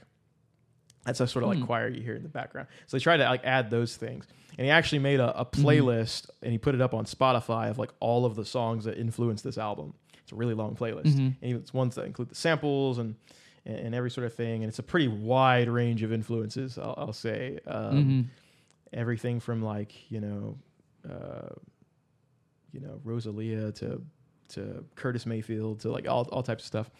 Um, and so he's a, he's just a big fan of music, and so he tried to put all of that into an album. And the intention for this album Yeah. was that it's supposed to be like um, it's supposed to be uh, very is more experimental, less straightforward, really dramatic shifts in uh, in um, feeling and, and tone. Yeah, speaking of the the drama, uh, when I looked up the lyrics, the first song especially had like stage directions. Oh, really? Um, is that uh, something that this website just did, or is that like an official? Uh, I Um, don't recall that being like official thing. Um, So I'll, I'll give you an example, uh, real quick. I'll pull up the first. Where's the first track? Okay. So oh, oh, oh, oh! I know uh, what you're it talking. says intro Sixth floor alone. Sixth floor alone. yeah, yeah. yeah. I know what you're talking about. and then the band kicks the loner off the stage into the city. Like it's giving like cues for his story. Um, yeah, so you'll hear. So actually, yeah. So that's part of the. That's part of the. Actually, the the sampling sort of not sampling of like other tracks, but you'll hear if you're paying close attention, you'll hear uh, recordings of him either just like in a studio alone, like humming something, or walking up some stairs, or closing a door, things like that. Those were like added kind of throughout the album. and that's actually how the um, the album ends, I believe. Uh, it plays like the last note, and then you hear him like close the piano thing. You hear him like walk down some stairs, and then like you hear like a door close and that sort of thing. It's part of it's part of that. He wanted to create like sort of like a sense of uh, we're actually uh, in here working on things and give you that sense of like Yeah. him being uh, alone so much because he wrote so much of it just by himself. But then obviously you know the recording process uh, you know requires uh, more people to kind of be around. Um, Right. so yeah, yeah, yeah. That's a good, good, good uh, catch there. Um, so they, that's something that they that they had not done before that they wanted to try. He w- basically the idea that he really had for this, this album was actually inspired. Another thing that he was inspired by was Kendrick Lamar's "To Pimp a Butterfly," um, which he basically said that he wanted this album to be like this kind of like really over the top artistic expression and overthought in so Yeah. many ways and really dense. Um, and then to with the intention of having a follow up album, which which they do have a follow up Mhm. album called Shore, to be more like Mhm. Kendrick Lamar's Damn, which was a more bright, e- more easily accessible album, but similar when it comes to like the sentiment of like opening up to uh, humanity. Uh, and you know, not wanting to be alone, but like putting get, putting the medicine in something like a little more sweet, basically. So Christian, I think you you've done something that I wouldn't have done a year ago, and that's I kind of want to listen to more Fleet Foxes. so Awesome. I think think I will check out Shore at least because I like I, I like prog- progression. You know, Mm-hmm. album to album. Like, how does this one sound different? How does this one react to the world? So Yeah. if it's brighter and poppier coming out of the like doldrums that is uh, crack up, then I'm Yeah. interested. In I'd say it. it's lighter. It's it's more funky. I would say too. A lot of lot of drums More and bass. Not like not like uh, I mean, uptown funk type of funky, but more like uh, No, no. It's just you, the the bass and drums stand out a lot more on their next their next their Yeah. follow up album. Um, so yeah, This is, I think this is so interesting because like, just like our differences of, of, of our music taste. Yeah. It's like there's probably someone listening to this like he hadn't fucking listened to Shore. like what? That was like one of the biggest albums around the time it came out. So uh, yeah, Shore's great. Shore came out. I like I like that we're we're talking about this. I like that we can we can discuss and influence each That's other. right. This is This cool. is how you grow as a person. you got to talk to people about what you care Do about. Do we want to? And we can't be loners because that's how we get crack That's how up. you get crack up. But he arrived at a great place in the end. And what's cool is that He by the time that they were touring this album, you know, he was in a much better place Mm-hmm. because he he at the time he he ended up speaking about you know like having suicidal thoughts and things like that. And he opened up. Was, you mentioned Yeah. that he was like private. He was private for a very long time and like decided to step away. Mm-hmm. But the, one of the great products of this album for him personally is that Mm-hmm. he's completely opened up and he's he actually is super active on Instagram. I've gotten to actually message him back a, a, a, number of times. Um, Well, that's and he's very he's very fan engaging um, and just like a really That's awesome good. dude. He like I, I got a copy of Shore and he like signed it and or like a message in there. Mm-hmm. Did you- sent? Uh, Did you ever find that uh, cutout that you were no, looking for? I actually went to look yesterday. Ah. I, someone must have got it, I guess, because this record. There's only one Darn. record store that was like participating in that thing, and you had to make a appointment to go because of like COVID stuff. And uh, Yeah. it took me forever to be able to actually get in there. Um, and they didn't have. They didn't have. Was that anything. Goner? No, Goner's not doing it. It was Shangri La Records. Ah, Yeah. Yeah, Goner's just letting people in, but they weren't participating in that Fleet Foxes thing. But uh, anyway, yeah, he's Ah. he's grown to become like a, a more uh, he's very open now, Mhm. and he's even got a song on the follow up album called "Can I Believe You," which is specifically about Mhm. that. And he actually samp he actually asked people on Instagram to send him vocals of them singing this melody, and he took like like a thousand people's vocals and like mixed them all together, and that's like the intro to the song on there. And the song is about trusting complete strangers, basically. Uh, when it comes to Mhm. like how good you are musically or how good you are as a person and things like that. So he's very open Mhm. now. Like so he had to go through. You got to go through. You got to go through tragedy, and you got to go through um, some suffering sometimes to to grow. Mhm. You know, you got to take some some rotten lemons and make some nice lemonade sometimes. So anyway, that's what the sentiment Sounds good to me. is about. All right, Crack up. Crack Up. By Fleet check it out. It's on all streaming services. Commentated by Ha Ha Ha Fantastic.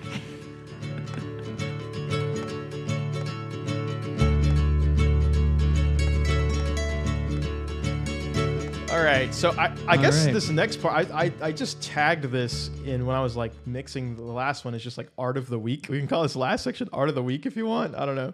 That's like the, the, the Yeah, I don't I don't know cuz like the description of what this is, it's like not a title. yeah, yeah, Uh art of the week. Yeah, I mean until something. we find yeah, you got e- and- and yeah, if we email something us we ha ha ha fantastic Email podcast. What should this last section be called? And we'll send you a maybe we'll pick We'll yours. pick yours, Probably yeah. not, but you know, maybe. um.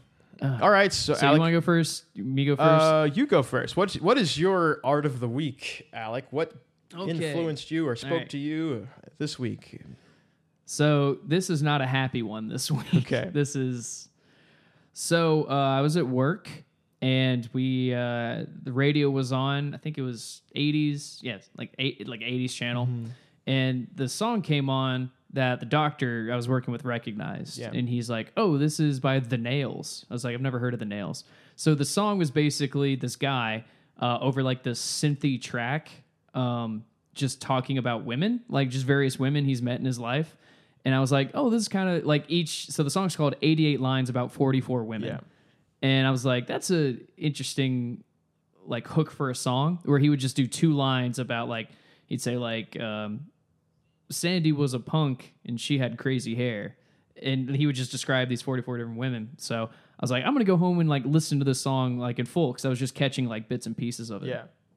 So I started listening to the song, and uh, the first two were were kind of normal about girls Deborah and Carla, but then the third line is what really stood out to me. The third line is Mary was a black girl. I was afraid of a girl like that. What the and I just fuck? immediately was like, "What?" wow. and it's and it just like I listened to the rest of the song and he does other kind of like like weird takes on some women um Yeah. throughout the song. I'm like this is not a cool song. Yeah. But that just kind of so the song came out in the 80s. Let me see if I can find the actual year. Um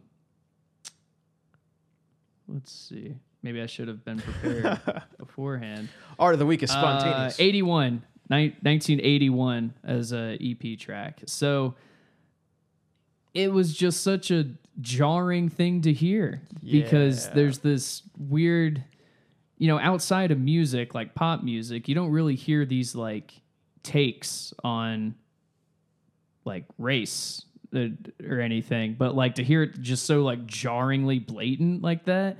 It wasn't even like Mary was a black girl and she liked to paint. It was just I was afraid of a girl like that. Like it's just he's immediately he's just saying he's scared of of black people and he's intimidated by them. Yeah. And I was like just uh, on a broader scale, it's uh, we were talking a little bit last week about how um, a lot of black characters in like Marvel movies, for example, like you could tell they weren't written by yeah. um, like like black writers. Um, and I just realized, man, all this art as uh, kind of misrepresented so many people that aren't, you know, the like Their voice isn't being heard through this, and this this person's perspective on on uh, Yeah. uh, uh, in this case, black women is being projected outward, um, Yeah. in a very negative way. Yeah, it's like it. It just it bummed me out. I was like, this had the like idea of being a really cool song, and then I was just Like, immediately wow, like yeah, like fuck this dude. bummed. Yeah, yeah, Re- literally like fuck this dude. And this was like a song on the radio. Like this was kind of like this normalized like thing. Like no, Yeah. and I went in and tried to Google like controversies or criticisms, and like I couldn't really find anything about it. So, So- it's like. I guess it just existed as a, like a pop song, and like I said, I heard it on the radio at work. yeah. Well, see, that's see, that's interesting because that's a very like uh, cut and dry, clear example of something that's pretty fucked up. That's was, that Yeah. I'm imagining was pretty like easy to understand and like clear to hear um, without having Yeah. heard the song. Um, Yeah. But I think Yeah, I and I thought about it a lot. Like, could they have meant this? Could they have meant this? And it's like, no, literally, Mary was a black girl. I was afraid of a girl like that. Like her characteristic is she's black. Is what Yeah. he's like. There's no. I don't. I don't see any other like interpretation here. Yeah. That I think comes from like a person who probably has not Yeah. spent that much time around black people before. Yeah. Uh, and again, this is a song about 44 different women. So like probably goes in where 43 of these women are are white and then like one is black. presumably, and I, I imagine. I mean, I when you when you mentioned the title of the song, it's like, mm, we're probably gonna get into like some sexism shit here. I think. Yeah. Um, So I, I thought it could be a cute song about just past people he's like dated or interacted with, but no, it was not cute Not that. at all. What, what, Just, wonder, just wonder what happened to this guy. Well, they only had one hit, and this was Wow. it. So, yeah, you ever heard of the Nails, ladies and gentlemen? This Probably is not. Probably why. So fuck that guy. He didn't make it. yeah, There you go. It's it, it the fact that it was just a, a pop song on the radio and it was so normalized. It kind of yeah, it leads to people having these weird perceptions about people who are different than Well, them. hey, dude, you know, talk about if you, well, if you want to break down like lyrics, songs, man, there's some crazy shit playing on the radio today, dude. Uh, Yeah. for sure. Um, that it's kind of weird that. So it's interesting because, like, so my Yeah. I hope I hope uh, my sister's listening to this because my sister's a Mhm. big fan of Future, like a really big fan of Mhm. Future, and Yeah. I am not so much a big fan of Future, but she got me to listen to a lot more of his music. And even when I looked at Mhm. my like Spotify year thing, like the number one song I listened to the most apparently in 2020 was Yeah. a Future song, which really surprised me. I had it on like a workout playlist, which is why. But um, anyway, uh, his lyrics are questionable to put it mildly uh, when it comes to women specifically. Um, like and he's extremely popular and uh you know his music plays on the radio all the fucking time. He basically has an album out every friggin' year. Um hmm and most of his songs are about uh so okay so far let's see we shit on blink 182 fans and we shit on Mumford and Sons, Mumford and Sons fans. i'm not shitting on future but i'm just saying that he's not you kind of he's are. not really uh let's say woke for lack of a better word i guess Send us your favorite future songs at ha ha ha fantastic at gmail. he's got this song called uh thought it was a drought which was on like this album called Mm-hmm. dirty sprite 2 i think. Hmm and it just the first words of this song are it's like how does it go? It's like it's like dirty soda spike lee white girl iced tea fully loaded ap uh, and then he and then he goes like i just fucked your bitch in some gucci flip-flops. I just had two bitches and i made them lip lock and I it's like it's, this is how the song, this is how the album starts. This is like the first thing you hear on the album. I'm like, uh, pretty cool beat, and it sets a tone because Future's whole deal is like it's like a it's like a vibe more so. It's like his whole thing, but uh, lyrically, it's like, eh, are you listening to what he's fucking saying? It's kind of fucked up. But anyway, um, Yeah. Yeah. What is, I mean, I, I feel like we're in a, I actually, I don't even know. I, I was going to say, I feel like we're in a better place where we're more cognizant about that. But with like the explosion of the internet, the past 20 years, music has uh, proliferated and people have had access to putting out music that normally wouldn't have been able to prior to like 2000. Yeah. So I don't even know if there is a way to, to, to tell, like, is music like are, are are songs like that still as prevalent as they were beforehand, or do you think That's a we're, we're moving in a direction where people are more woke? That's a that's a good point because basically the thing that's really I guess changed from like let's say our parents' generation to our generation is that you know Yeah. most people like see they get their music from the radio or unless you were like more so into music you know you were going to record Mm-hmm. Right. stores and you know that was like your second avenue basically that you could kind of go down yeah, it almost felt like if you were more into music, like you were that genre, like that kind of defined you. Like if you liked punk music, you were like a punk. Like you couldn't casually enjoy. yeah there weren't there weren't a lot music, of like really.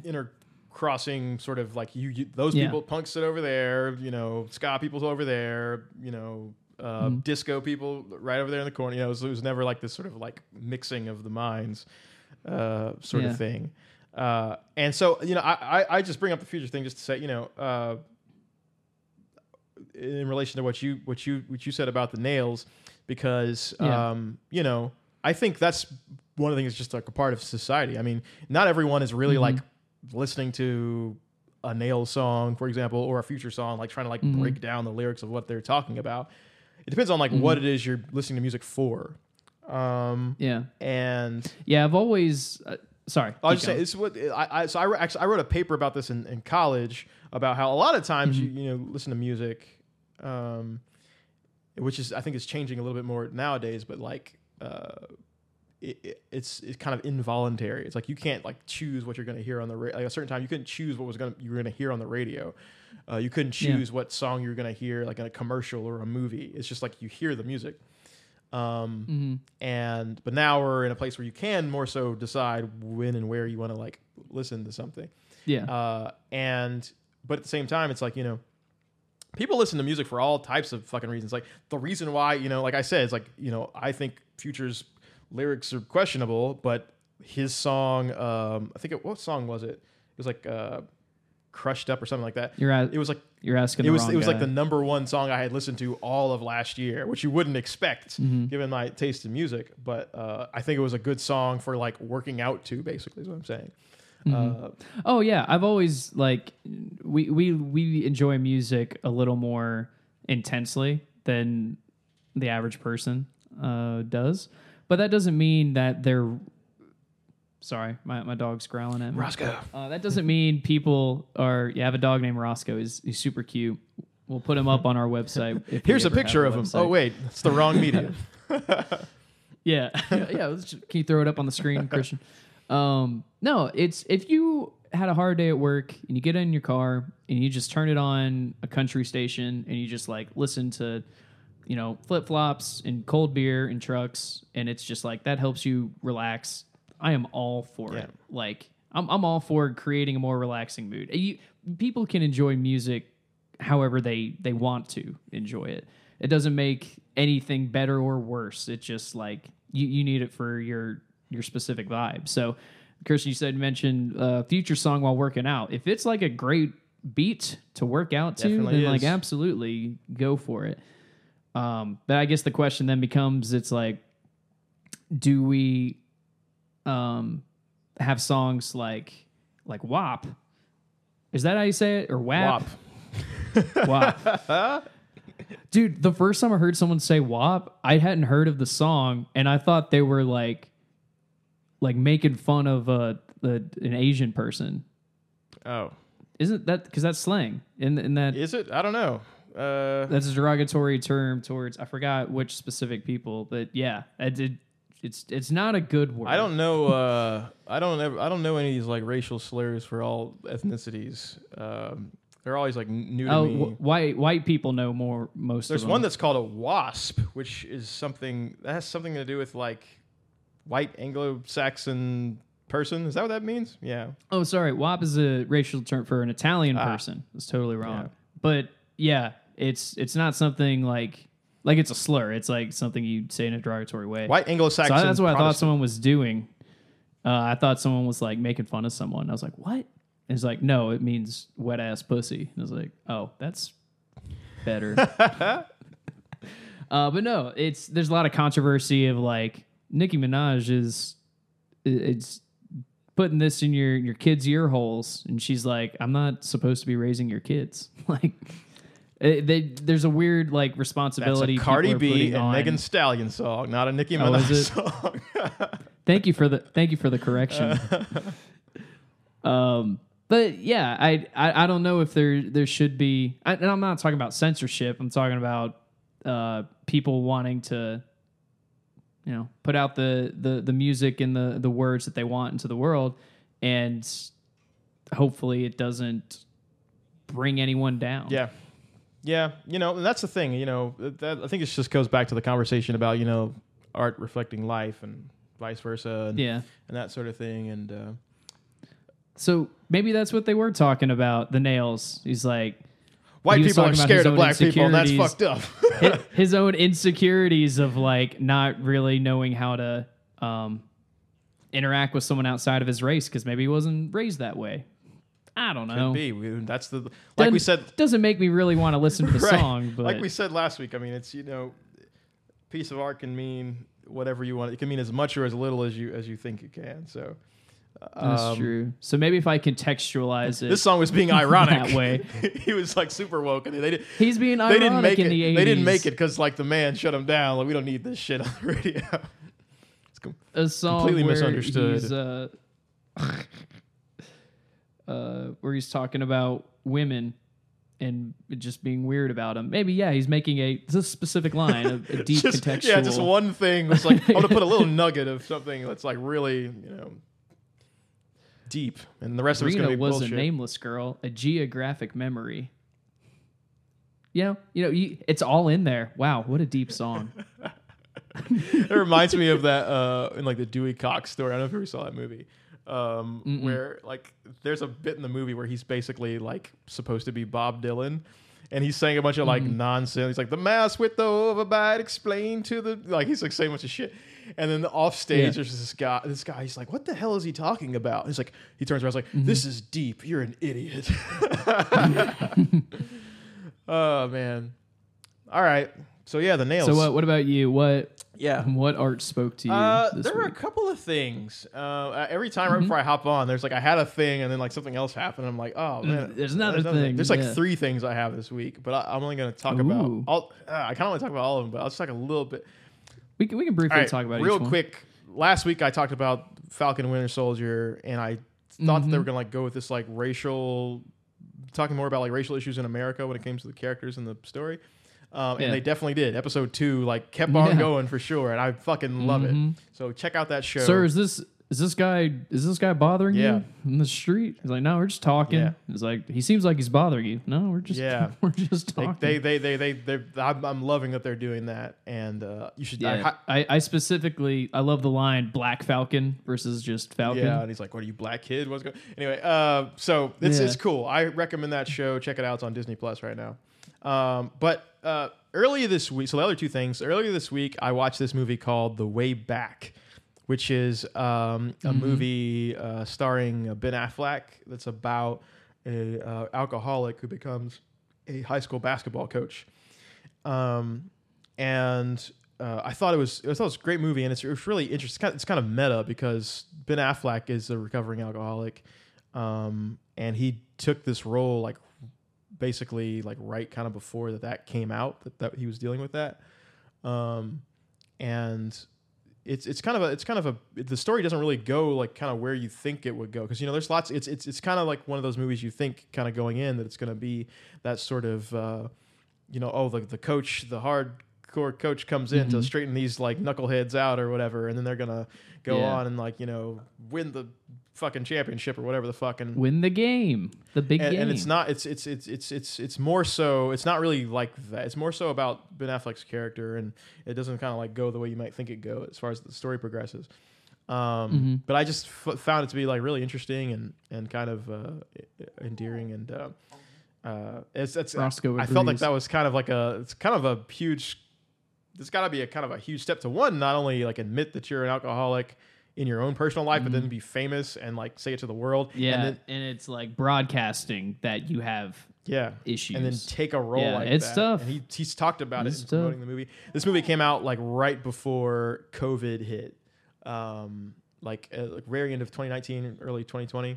Um, It's on HBO Max right now. If you want to check that out. Mm-hmm. Is it okay? Might have to check it out. Um, but the last thing I was going to mention was just uh, there's this movie called uh, Minari that I went to go see yesterday. oh yeah, I, I think I'm gonna go tomorrow. How was it? It's great. Yes, I'll, I'll avoid any sort of like spoilers, anything like that. But um, it, it's I knew absolutely nothing going into this movie. I had All I know is it's good and it has Steven Yeun in it. yep. That's, all, I know. knew going in. Steven Yeun from uh, Walking Dead fame. Um, Uh, from um, Tuca and Birdie Okja fame, fame. Christian. I don't know what Tucan Birdie is. What's that? It was a um. Uh, so the the character designer on BoJack Horseman, she has her own show called Tuca and Birdie, Mm-hmm. and it is Ali Wong and Tiffany Haddish as uh birds, like bird people. Yeah. and then Ali Wong's boyfriend is Steven Yeun. So it's very much it's it's a comedy, it's super wacky. So if you like if you want a wackier, way wackier BoJack Horseman, it's Tuca and Birdie. Remember, Okay, I gotta check that out. Um, but mainly, I'd say, I mean, it's a great, beautiful story. I had no idea what it was about going in, and the score for it is amazing. I, I Is good? really, I think it's nominated, yeah, right? it is for, best original Oscar? score, and I see why because it's fucking great. It's really great. Um, Dude, I'm I'm excited. I'm I'm so happy to go back to movie theaters Yeah, now. dude. Um, that they're opened up and more people are vaccinated. Uh, I went and got to see Nomadland uh, a couple weeks ago in the theater, Mm-hmm. and it was just amazing. I even broke my my nachos uh, rule and like got snacks for the movie. I normally wouldn't get snacks for a movie right? like yeah. Oh yeah, dude. I was just so excited dude, to be dude, back. you got to talk about uh, talk about your nachos theory, please. All right. tell, tell your nachos here's- story. Your All right, here's my nachos story. so, uh, when when Selma came out, the the Martin Luther King Jr. movie, um, I went on a Sunday afternoon matinee, and I hadn't eaten lunch yet. So I'm like, man, I'm really hungry. Um, I'm gonna get some nachos. I was I was feeling frisky. I'm like, I want something more than popcorn. Uh, so I'm gonna get nachos. And uh, I got my nachos and went in to see Selma. And then throughout that experience, I realized that there are nachos movies and there are not nachos movies. Um, I realized this when um, he was talking about his infidelity to his wife, and I was like scraping the bottom of like the cheese section and like like crunching on these yeah that like the crinkling of it and then i was just like biting down on chips. And i was like man i'm totally ruining this moment. And uh then i realized from from then on i'm like there are going to be nachos movies and not nachos movies. Like if i'm going to see a marvel movie it's a nachos movie. It's like you're having a good time there's a lot of loud stuff happening but if i'm going to see um what's a yeah just it's some kind of like indie drama type thing where it's like very low key and it's kind of serious uh i'm i usually don't get snacks because i want to be more like in that world and uh Yeah. in that experience. So uh try it out for yourself. Just just grab a plate of nachos and walk into the movie and think see see if it's appropriate Yeah. most people probably don't care they're just hungry and they'll eat but for me it, i try to engross myself in the movie Yeah, I- and uh, that totally took me. I, I, it's so funny because I saw Selma in theaters too, and I think it's the only time I've seen it. But it's like a pretty serious film. Yeah. I just like imagine you just like making all this noise with your fucking nachos. yeah, it just so funny. you know you see someone eating nachos, and I think you automatically assume a state of mind of a person. like, Is he even if I'm getting any of this? What's going on? Yeah, that's the thing. fuck it's like here. he's here eating nachos. Is he? What did he think this he was? actually paying attention? What do you think this was going? What, what an idiot. Does he think he's at a ballpark? He's also alone. Why is he alone eating nachos watching Selma?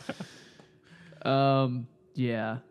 So I try to I try to pick the snack that meets the mood. And uh, that was that's how I discovered Yeah, there's just movies that, that- just don't. Sna- maybe like drink, drinks go with every movie, I would say, but snacks maybe not Mm-hmm. so much. But I mean, you know, get them if you need them, if you want them. Pe- people Yeah, probably don't yeah. care that much. Yeah, don't don't listen to me. get get what you want. It's it'll be fine. yeah. All right. All right. So, Well, thank you for listening. yeah, thanks for listening to episode two of uh, Ha Ha Ha. Fantastic. Fantastic. Uh, do we have a jingle by now? Possibly. we do. I, I put one in, or may, or maybe we don't. I maybe I changed my mind in the future and I took it out. Um, and we took it out. We're like, nah, you guys don't deserve this. But uh, yeah, so I don't think we have any social media presence either. I'm gonna to- make- to plug. Uh, see, that's the thing. I thought about making like a Twitter uh, for this, uh, which I c- I can, I guess, Yeah. Or an Instagram, both or either. Mm-hmm. I need to. We need like a. We need. We need to make have somebody make like a logo, like a little thimble for our thing. Though we got to Mm-hmm. do that. I thought thought maybe Hannah could do it because she's done that before for people. Yeah. Um, but, uh, or someone, someone, or I could do it. You could do it, but we got to do something. Yeah. for that. or, or We- yeah, otherwise, we have to other- have we have to start making. Otherwise, things. it'll just be that little like note symbol or whatever. it looks super Yeah. cheap, so we got we got to create a we got to create a thimble. So I'll get on that too. But yeah, Uh, yeah. email us at ha ha ha fantastic podcast at gmail.com with your. If we set up an Instagram or something, leave leave Hit comments. us up on Twitter. Hit us up on Twitter. uh, but yeah, man, thanks for listening, and we'll uh, we'll see you next week. If yeah, if you have any suggestions, we will promptly ignore them. All right, peace out, everybody. Bye.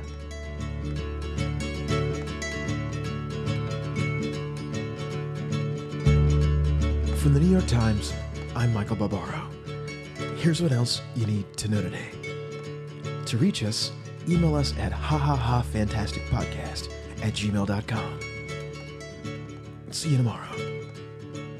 Actually, see you next week.